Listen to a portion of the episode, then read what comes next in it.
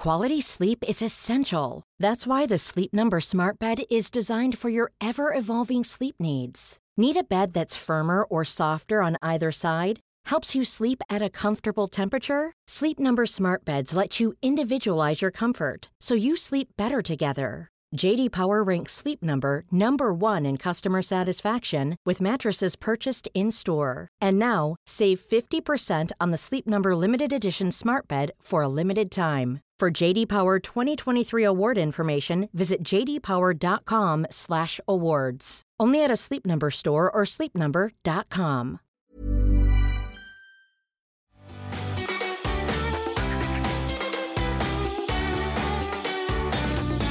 Welcome to the In Conversation podcast from Sheerluxe with me, Charlotte Collins. This week, I'm joined by legendary makeup artist Gucci Westman. With a career that spanned over 20 years in the industry, it's safe to say what she doesn't know about beauty isn't really worth knowing. Responsible for countless magazine covers and endless red carpet looks, she's well known for her versatile skill and ability to create both natural and elaborately designed looks. Previously artistic director at both Lancome and Revlon, she's renowned in the industry for her expert advice on product development and trends. Gucci has now channeled her knowledge into a streamlined range of her own, Westman Atelier, bringing years of expertise to anyone with a passion for impactful yet pared back beauty. So, welcome, Gucci. Oh, thank you, Charlotte. Thank you so much. It's so um, nice to speak to you today. Thank you, you too. I don't even know where to start, Gucci. There's so many questions for you, but you know, in the world of beauty, you're a real household name. But how did you get there? How did you how did you even start out? You know, I started out. I think there was a little seed that was planted when I was younger, and a little bit of it was maybe fueled by the fact that I was not allowed to wear makeup until I was hmm. maybe 17 years old, and of course, you know, the rebellion in me wanted to do anything that my mom told me I couldn't do. So I used to actually put makeup on as soon as I got to school. But then on the way to school, we had a very long bus ride. We lived in the countryside in Sweden where I grew up. And I would end up, for some reason, I was solicited by all of my friends on the bus to do their makeup because our bus ride was an hour and 45 minutes. It just became a thing. And I love, you know, I always loved painting and I love making people feel good about themselves and elevating their confidence. So that was something I always enjoyed. Obviously, didn't know I was going to be a makeup artist, but I loved the kind of aspect of connecting with people, being creative, and uh, making people feel better about themselves. And that, you know, led to me being 18, being an au pair in Switzerland, and you know, I think obviously it was serendipitous, but I worked with a family where the mother in the household was a fashion critic for a mm. local uh, newspaper in a, in a town called Neuchâtel in Switzerland, and she would give me boxes and boxes of Dior, Lancome, Saint Laurent, Chanel, and because she didn't wear any makeup, not a stitch, so she would just give them all to me, and I was Amazing. like a kid in a candy shop, you know, and.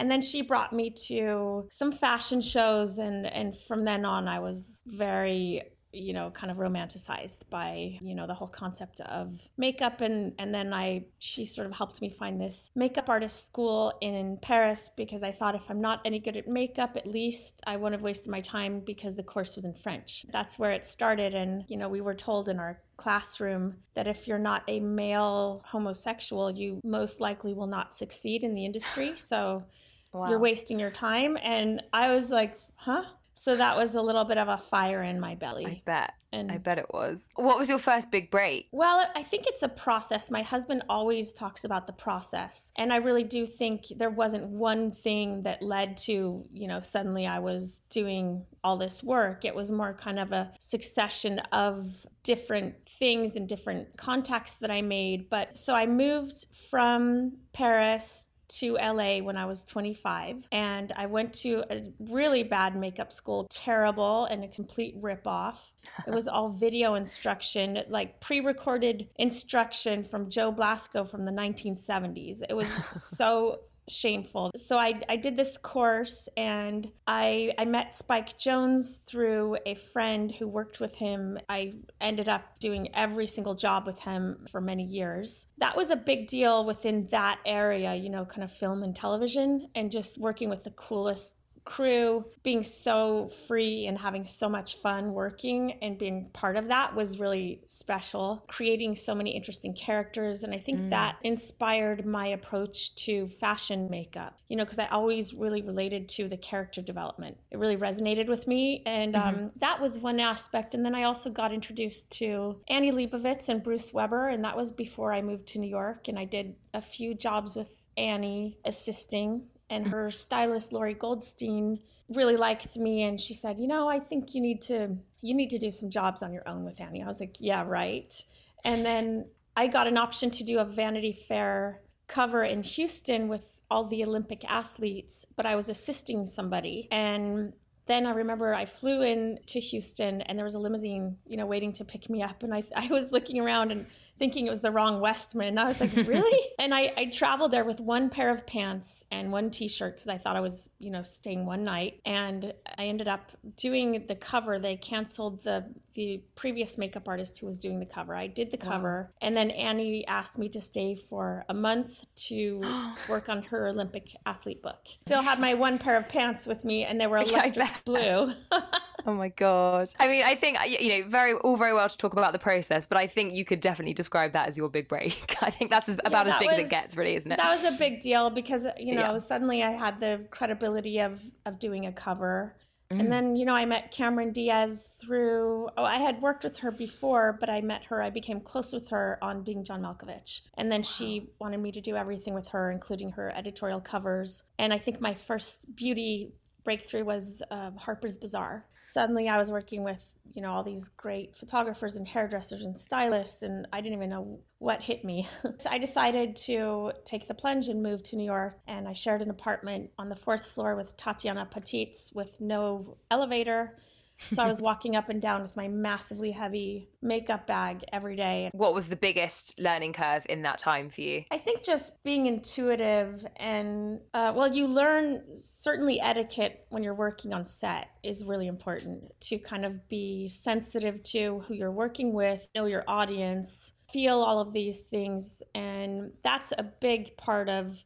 how far you'll go in this industry, I think, because there's so many ultra talented people, but so many things have to fall into place. You know, your personality mm-hmm. has to be a certain moldable way. You have to be confident in yourself. You have to be brave, be able to push yourself, and you have to trust your intuition, I think. The period of time that you're talking about was kind of the heyday of glossy magazines and covers and celebrity. You must have some amazing memories from those times. What's like a really glamorous moment? I mean, I think that a lot of the work I did with Grace Coddington for Vogue was really so memorable and mm-hmm. kind of, I think, iconic in a way. Mm. And it was really special to be a part of those shoots. And sometimes, you know, for example, I think of a shoot like we did this really beautiful story for Vogue called Dangerous Liaison, and we did it mm-hmm. outside of Paris. And it was with Daria, Gisele, also Gerard Depardieu. But I remember taking a step back and just looking at what we had created and, and had the opportunity to create. And it was being documented. And I just thought, wow, this is really special. You know, I, I think also Grace was a big part of my rising level in the fashion industry. For mm-hmm. absolutely Grace, I would say would be maybe the biggest catalyst. She gave me wings, you know. I did sh- two shoots with her, and one was with dear Stella Tennant, who is it's so yeah. so heartbreaking. So sad. Yeah. Yeah.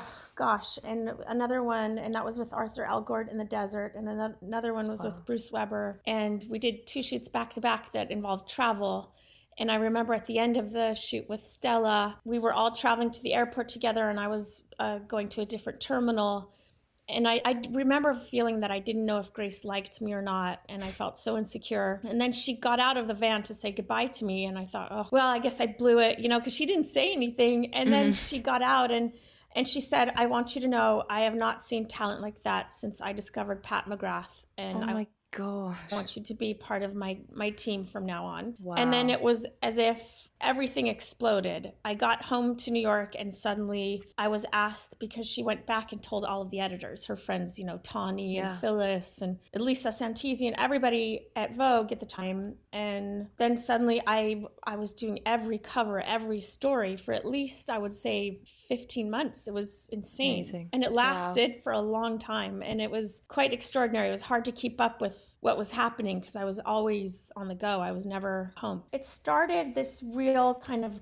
crazy time. I think it started maybe in 2000 and it lasted for a, a, long time. I would, I mean, it wasn't as intense as the first maybe nine, ten years. It changed a little bit. It, it just was unbelievable what happened. And yeah. I, I suddenly worked with every single photographer that was on my dream list. You know, she brought me to work with Steven Meisel many times, and that was a unique experience because I, you know, he's so attached to his team Pat mm. being his team. Yeah. And um, so that was incredible to have that experience and that opportunity. And Grace really gave me that moment. So that that Amazing. I have to attribute so much to her.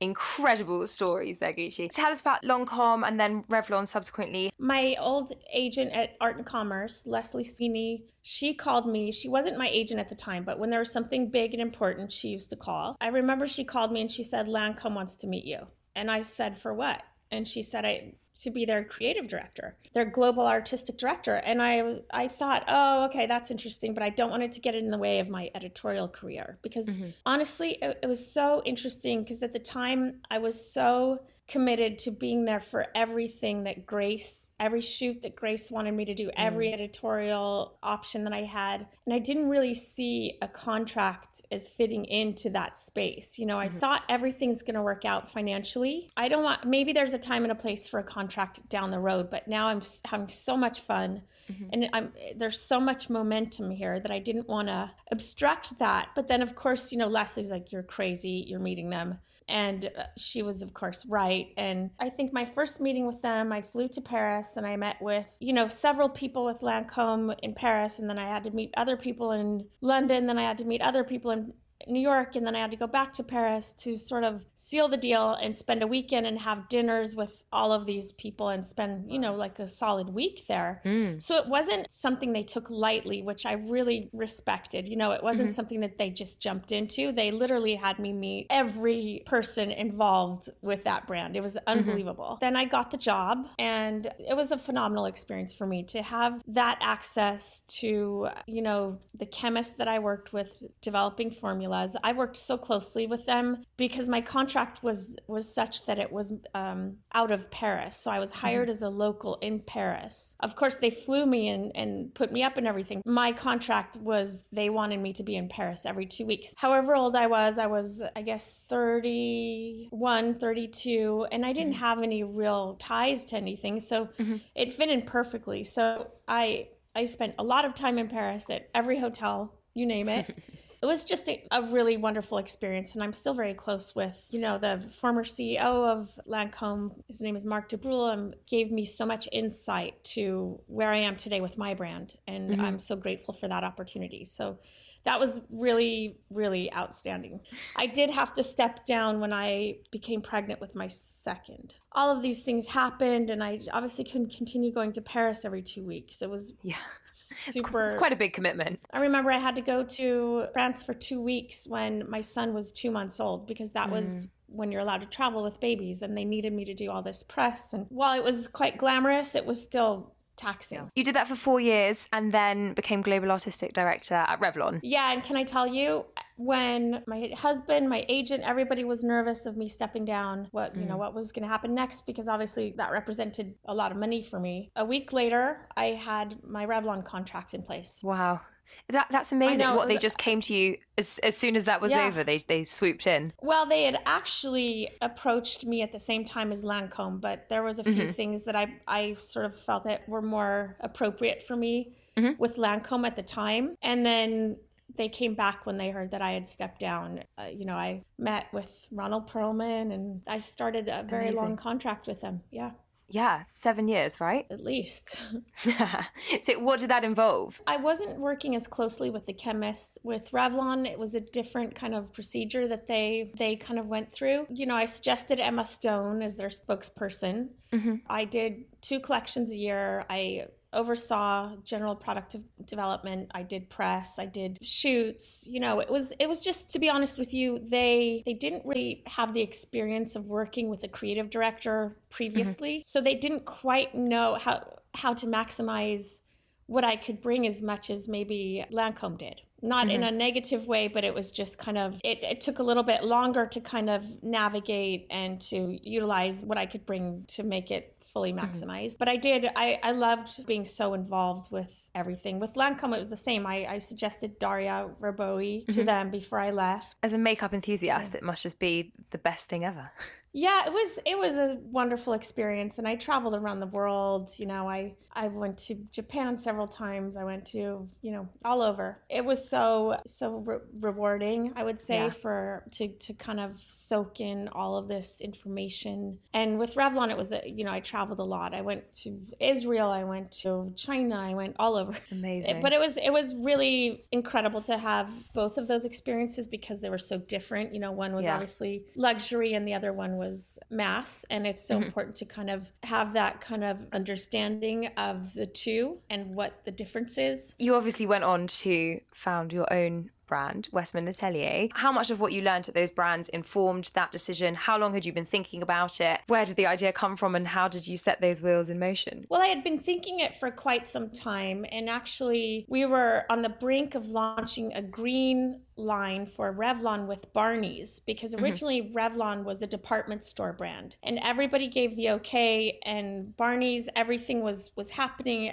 and then last minute, they pulled the plug. And I think, in a way, maybe it was too early. This was early days. This was maybe when I had been with Revlon for perhaps three or four years. So that was early on for organic, clean, natural makeup. You know, I grew up on an ashram. I've never had meat in my life. My parents always enforced looking at ingredient listings, understanding what you're eating, why are you eating it? Does it make sense? Do you need it? You know mm. we never had anything white in our kitchen such as flour sugar. We didn't mm-hmm. really have a lot of processed foods. And so that type of philosophy kind of poured into my idea of my own brand. I would i don't want to say process again but it really is an undertaking to mm do to do something like this on your own because just the ideology on its in itself is so complex and mm. where do you begin how do you even find who to work with? And luckily, I had a wonderful working relationship with one of the labs that I had worked with with both Lancome and Revlon. And I knew that they were the most respected in the industry for innovation and color. Mm-hmm. So I knew that I wanted to work with them from the get-go. And I thought they're they're gonna have to sort of re-educate themselves around this aspect, this idea of clean beauty, mm-hmm. natural beauty. And originally I, I wanted to have an organic line. Mm-hmm. And we tried multiple multiple tries. I rejected maybe 50 submissions of our foundation stick. And finally, we sat down after eight months and just said, you know, this is not going to work. As a makeup artist, I'm accustomed to the most wonderful formulas in the world, the most sophisticated formulas in the world. I'm not going to be sa- satisfied with organic makeup. It doesn't last. Mm. I would never as a woman trust you know the performance. I need the performance for my brand to be paramount. So then it was kind of like okay so where do i where do i go now? And we enlisted which was a really crucial hire for us. We enlisted a green chemist who is a third party advisor for our brand. Mm-hmm. and she developed a blacklist for us that's very rigid and um, is constantly evolving. And that was really insightful to kind of have her perspective of what ingredients are okay and which ingredients are not because i think a lot mm. of people there's there's a lot of sort of negativity around clean makeup because it's thrown around so loosely mm. and you think that okay so clean can basically be free of just three things whereas as a consumer what would serve you best is to really educate yourself around the brand that you're interested in and see what process they are taking and how far they're going to commit to being clean. And mm. for us, we really go that extra thousand miles at mm. least. Mm. We really, from supply chain to raw materials we're sourcing, are they sourced ethically? Do our partners have RSPO certificates? All of these things, we vet everything. When we started this journey. We were so focused on the ingredients and the safety of the ingredients and then the the idea of infusing active ingredients that were real skincare components being at efficacy levels instead of marketing levels which is very mm. common in the industry that people just add a few drops of something and then they say oh it has you know blue green algae mm. it's going to do wonders for you it's not the case and we always include the maximum of our active ingredients that we can and it costs more money and it's more challenging to not compromise the performance but we feel mm-hmm. that it's so important to us to be transparent and to be honest and deliver what we say we're delivering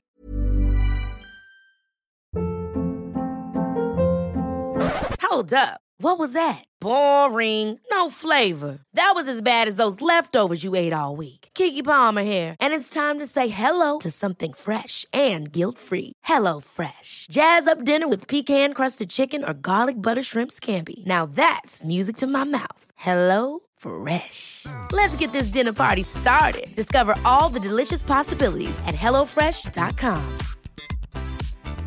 Hey, it's Ryan Reynolds, and I'm here with Keith, co-star of my upcoming film If, only in theaters May 17th. Do you want to tell people the big news? All right, I'll do it. Sign up now and you'll get unlimited for $15 a month in six months of Paramount Plus Essential Plan on us. Mintmobile.com slash switch. Upfront payment of $45 equivalent to $15 per month. Unlimited over 40 gigabytes per month. Face lower speeds. Videos at 480p. Active Mint customers by 531.24 get six months of Paramount Plus Essential Plan. Auto renews after six months. Offer ends May 31st, 2024. Separate Paramount Plus registration required. Terms and conditions apply if rated PG. You, yeah, you must feel quite vindicated by you know the fact yeah. that, that so many more brands are talking about it and and you know making the effort now. Yeah, they are. I mean, it's great for us that that more brands are trying to to make mm. more responsible choices and things like that and hopefully it'll be easier for brands to to source them and it will be less expensive hopefully. Mm. But at the same time, this is not a trend for us and we need to be we need to own this conversation and really mm. lead this conversation that we were kind of one of the brands to pioneer. I always say what you were saying before about, you know, it's all very well kind of slapping a label on it and calling it green, but but you know, what is the whole process? I always say that in the context of fashion as well. You know, it's so easy for a brand to say, "Oh, we've used ethically sourced materials or whatever," but you know, what's their supply chain like? What there are so many more factors that go into it other than just, you know, whatever that one thing that allows them to call it clean or ethical, right? Yeah, I mean, absolutely. And it's really confusing for the consumer today, but I think that they want better choices. They, mm-hmm. we all deserve better. We deserve to know that what we put in and on our bodies should be safe. We're at a point, you know, where the environment is suffering. We are suffering because people are overusing skincare that they're not sure, you know, it might be too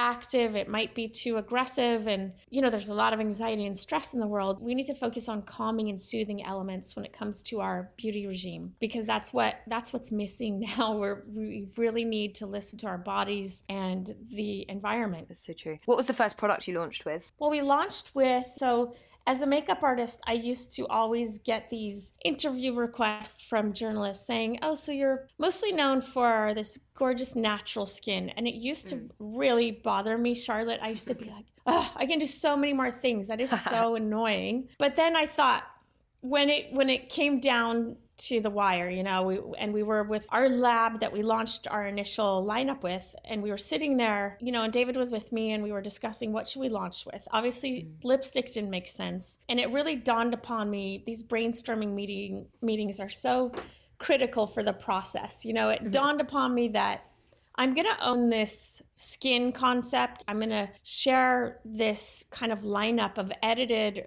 super curated products for women to create this enhanced elevated skin you know? Mm. so they can really dive into this complexion system. And i'm going to translate it super digestibly so they understand how to work with the products how it should feel super intuitive. It shouldn't be complicated. It shouldn't be you know something that transforms you or it, it takes over who you are. It should just be a confidence booster and it should, you know, be a nice part of your day, an enjoyable part of your day where you feel better about yourself. You like the process, products feel beautiful to hold, and then you feel better. And I wanted to create something that for like minded women, for myself and men who just want something to serve them and that they can trust.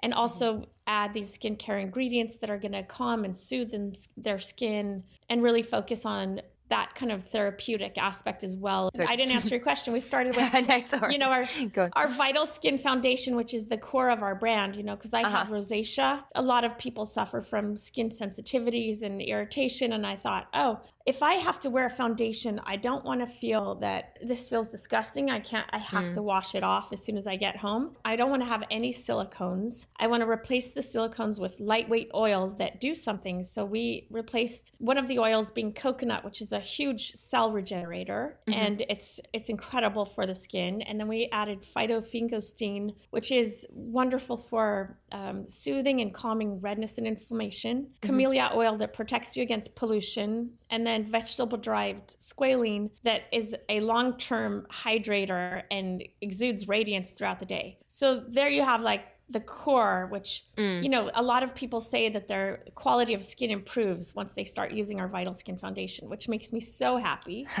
That's um, the goal. And uh, yeah, and then we have our baby cheeks, which we've expanded, you know, our shade range. And then we have mm-hmm. our face trace contour, we, which we also now have two shades. Our Beauty mm-hmm. Butter bronzer, we now have two shades. And then our highlight stick, which we now have three shades, which is, you know, kind of like a cult classic already. Mm-hmm. Um, and then we added our Eye Love You mascara, which is 97% natural and is it really performs unbelievably. And you... can I tell you, I'm, I'm, wearing it today. I wear it every oh. day. It is the best mascara. I like hand on heart. I'd say I'd say this even if it wasn't talking to you. It is the oh, best my... mascara. And so that that makes me so happy you say that because if we did this deep dive with our green chemist around mm. five other brands and I'm not dissing anyone. I'm just saying mm-hmm. that we learned what ingredients can be included and we we obviously decided that we didn't want to be a part of that. We wanted to go our own route and we found known carcinogens, known endocrine disruptors. Really? Ingredients wow. found in antifreeze, gasoline, like and that's what you put on your eye.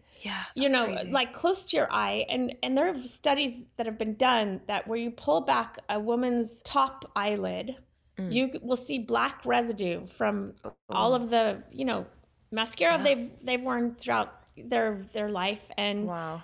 You know, you're going to get remnants of that. Mm. So why not have something that's really safe and clean and has beneficial ingredients? Yeah. If you can, amazing. if it performs for you, because I'm a big believer in it has to perform because we tried so many mascaras that honestly they sucked. Mm-hmm. And um, you know, natural, they made your lashes look almost worse and yeah. gray. And and I, I gave this um, brief to we had to parallel work with with four different labs because we, we just weren't getting there. So I gave this brief to four labs that said, I want the blackest lashes, the shiniest lashes, the longest lashes, the thickest lashes, and I don't want any clumping, any transfer. And by the way, oh, and I want a natural curl and by the way, here's our blacklist. Good luck. And they all yeah, kind of laughed and said, "This is impossible." yeah. yeah. So, but then you know, I think that that was very enticing because each lab knew that other people were working on it. So mm. I feel that we landed with such a phenomenal formula, and I do think that it competes with you know the really kind of dramatic mascaras out yeah. there. So you can. It, it does either... all those things. It does all those things you wanted it, it to do. Yeah. Yeah, it does. Yeah. And it's so good for your lashes. I mean, it's so natural. And then we launched our lip suede and then our brushes and yeah. and we're just carrying on, you know? Amazing. Can we talk about beauty more widely? What are what are the essentials that you think every woman should have in her armory? Well, as as it's hard for me to be biased because our our line consists of, you know, like an armory essentially, and it's yeah. kind of what you need. I use most of our products on a daily basis just for that kind of zoom makeup, um, mm. you know, to enhance your skin, to elevate how you feel about yourself. And really, I would say for a woman who's starting and is curious, I'd like to use two shades of Vital Skin Foundation. So that way mm-hmm. you respect the integrity of the tones in your skin. You don't completely mask your skin because oftentimes if you have one color, you look like foundation face. Mm-hmm. You know? Yeah. But if you have t- two shades, then you you can really look at all of the shades, the different tones in your skin, and you can kind of play with that and add, mm. you know, patch the two together and that that's a really wonderful kind of outcome and approach to the skin and that's that's one of my big secrets in achieving this kind of aspect of like the skin looking so healthy and so kind of glowy and why does her skin look so beautiful i mean i have rosacea and oftentimes people say my skin is so beautiful but it's i'm covering i'm fixing it i'm doing mm. stuff you know i'm removing the redness where i don't want it to be and i'm adding color back in where i want it to be always think I want to manifest this idea of this perfect, super healthy skin by doing it in a painterly approach with my makeup. Yeah. But it's super easy. It's not like you have to be Van Gogh. It's super you know, it's it's easy and I wanted yeah. it to be easy. I think the brushes are the best brushes out there mm-hmm. and they are sustainably made in Japan by the oldest brush maker in the world. Full disclosure, we lose money on them because they are so the quality is so high and that's wow. for me my kind of jewel we need i need those brushes mm-hmm. to be that level of quality because as a young makeup artist i remember saving my money and buying these exquisite brushes from Shu Uemura and then mm-hmm. I thought I'm going to make my own and they're going to be better.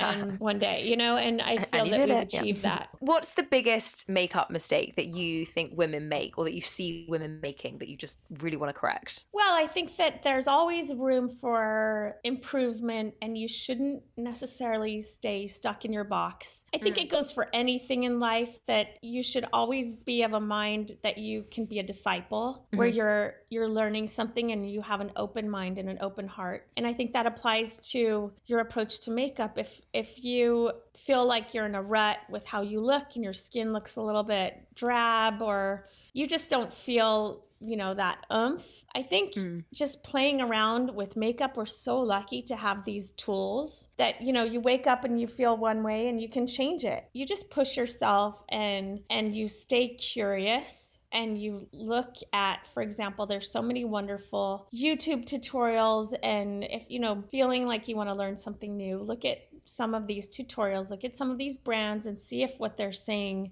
their messaging resonates with you and then see if any of those tips are helpful, you know, to get out of your own head, you know, because sometimes mm. people just naturally will reach for their powder and make their yeah. skin matte and add too much foundation, mask their faces. Like, mm. why don't we just open our minds?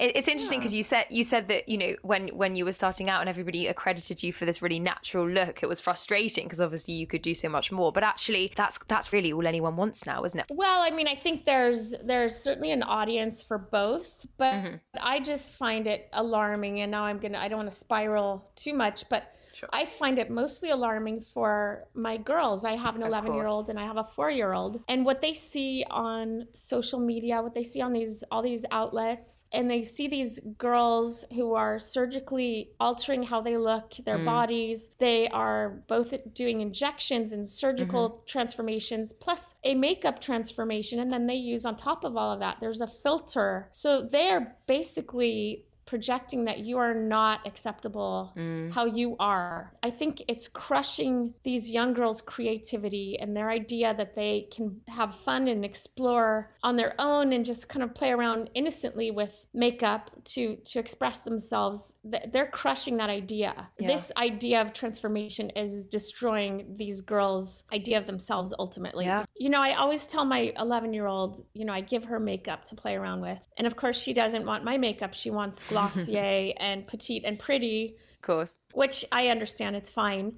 But I always tell her, follow your own instincts. You don't need to worry about those other things and have mm-hmm. fun and be be young. Very good advice. Let's touch very quickly on skincare. Everybody knows that good makeup starts with good skincare. So, what do you absolutely swear by for your skin? Mm, I'm obsessed with skincare. As you can tell, I've added skincare benefits to all of our products. Mm. Um, they're basically kind of hybrids, or they are hybrids, I would say. Mm. You know, I tend to use multiple skincare brands throughout the year because I like to be flexible with the seasons. And I think mm-hmm. that really has worked well for my skin. You know, in the wintertime, I'll, I'll use things that are heavier and more nourishing. I do believe that being consistent with stimulating your fascia. You know, fascia release is something that I'm a big believer of. Microcurrent, LED light, all of those things I do. I have these home machines. I have a Derma Flash for kind of extractions and mm. having products really penetrate deeply. Then I have another machine that's from Japan called Rantanya that's really amazing for microcirculation, acne,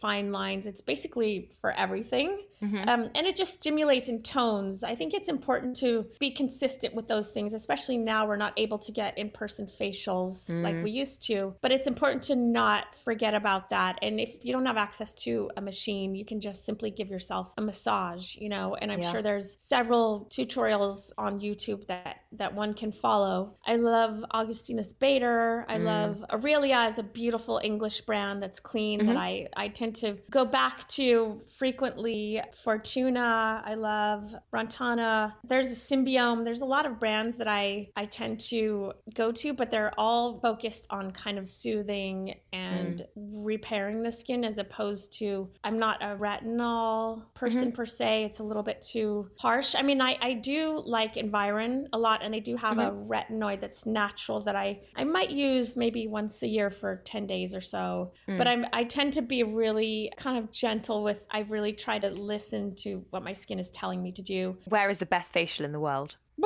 Well, I think one of my favorite, hands down, is Anastasia Achilleos, and she mm-hmm. has developed the most wonderful technique and program that's so potent and I mm. miss her deeply. She's she's in England and um, yeah. I feel like she transforms. She gets rid of any type of water retention. You just mm. look like you're 10 years younger after her treatment. Amazing. Everyone says her. that about her. She's Oh one. my god. Yeah. Oh, Joanna Czech I love and Georgia Louise and those are my three kind of okay. go-tos. The magic 3. Um yeah. Gucci, I can't, I can't let you go without talking a little bit about celebrities and some of your amazing clients over the years. You know, you've done countless magazine covers. So is there one that stands out as being just a look that you completely loved? Gosh, well, I mean, I love this Vogue cover with Christy Turlington where she's in a mm-hmm. yoga pose. I loved a pop magazine cover with Drew Barrymore that's black and white. Demi Moore W cover with Mert Marcus. I, I mean, there's so many. Can I ask you about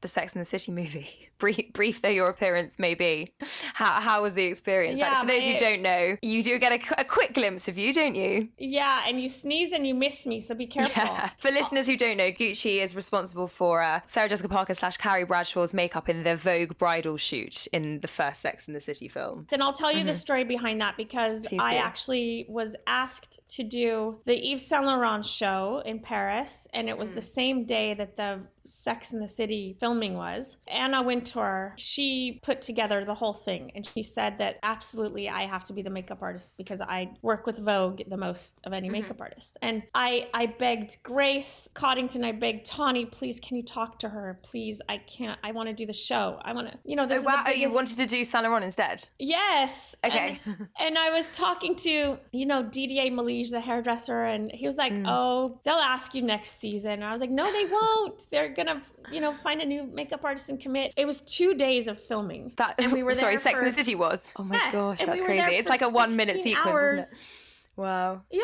We were there for 16 hours for two days, and oh you gosh. literally as you saw or didn't see maybe that if you sneeze you miss me. So i was like but you oh. but you're in a you but know you're fun. in one of one yeah. of the best films of all time in my opinion. Yeah i mean it was fun. In hindsight i'm happy that a decision little, was made for me. a little part of history.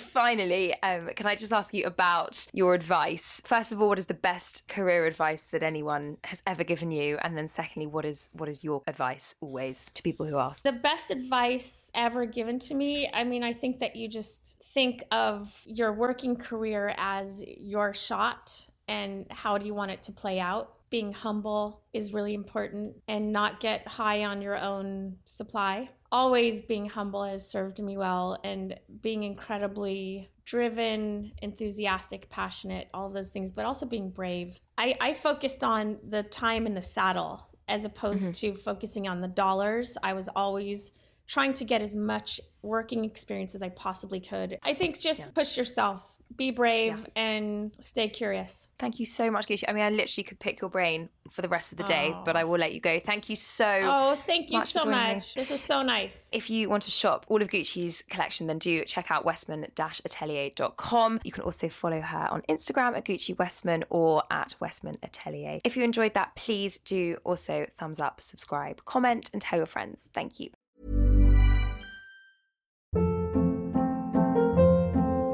Hold up. What was that? Boring. No flavor. That was as bad as those leftovers you ate all week. Keke Palmer here, and it's time to say hello to something fresh and guilt-free. Hello Fresh. Jazz up dinner with pecan-crusted chicken or garlic butter shrimp scampi. Now that's music to my mouth. Hello Fresh. Let's get this dinner party started. Discover all the delicious possibilities at hellofresh.com.